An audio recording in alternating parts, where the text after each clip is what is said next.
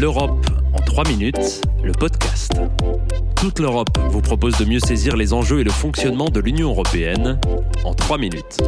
Une série audio courte et sans jargon. Bonjour, je suis Arthur Olivier et aujourd'hui je vais vous parler de la Banque Centrale Européenne, l'institution qui se cache derrière nos pièces et nos billets en euros. Le 1er janvier 2002, les Européens découvrent leur nouvelle monnaie commune. Terminez les francs, les lires ou les marques, place à l'euro. Une institution est au cœur de cette transformation historique, la Banque Centrale Européenne. La BCE définit la politique monétaire de l'Union Européenne. Créée en 1998, elle siège à Francfort en Allemagne. C'est elle qui garantit la stabilité des prix dans la zone euro et autorise l'émission des espèces qui se retrouvent dans nos poches. La BCE supervise aussi les banques européennes et vérifie leur solidité financière. Un conseil des gouverneurs est à sa tête.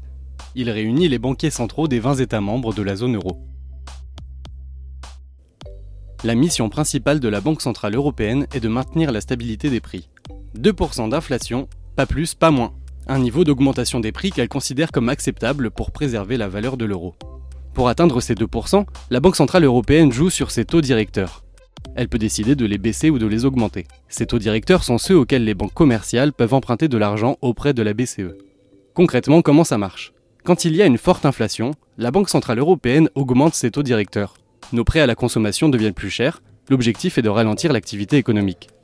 L'inflation est freinée, mais cela fragilise aussi la croissance. C'est ce qu'a fait la BCE face à l'augmentation des prix après la pandémie de Covid-19 et au début de la guerre en Ukraine. A l'inverse, s'il y a un risque de baisse des prix dans la zone euro, une diminution des taux d'intérêt facilite les prêts bancaires et la consommation, donc la croissance économique. La Banque Centrale Européenne est indépendante des États membres. C'est-à-dire que je ne dois pas et je ne peux pas recevoir le coup de téléphone d'un chef d'État horrifié par la hausse des taux d'intérêt qui me demanderait de baisser les taux d'intérêt. C'est contraire au traité, c'est une violation du droit. Comme le dit Christine Lagarde, la présidente de la BCE depuis 2019, l'institution doit être préservée de toute influence politique pour atteindre son objectif de stabilité des prix.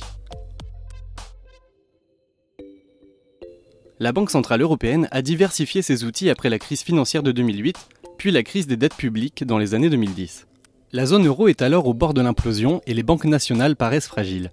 La BCE prévoit de racheter des titres de dette publique de façon illimitée un moyen de rassurer les marchés et d'éviter les inégalités entre États membres lorsqu'ils empruntent de l'argent. À cette époque, la BCE commence aussi à superviser les banques commerciales. Elle s'assure que ces banques respectent les règles européennes et vérifie si elles sont assez solides pour résister en cas de crise.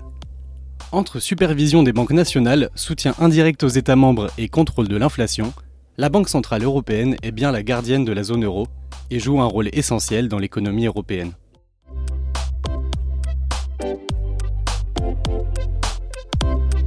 Retrouvez l'Europe en 3 minutes, le podcast, sur www.touteleurope.eu et sur votre plateforme d'écoute préférée. Partagez-le, commentez-le et à très vite pour un prochain épisode. L'Europe en 3 minutes, le podcast.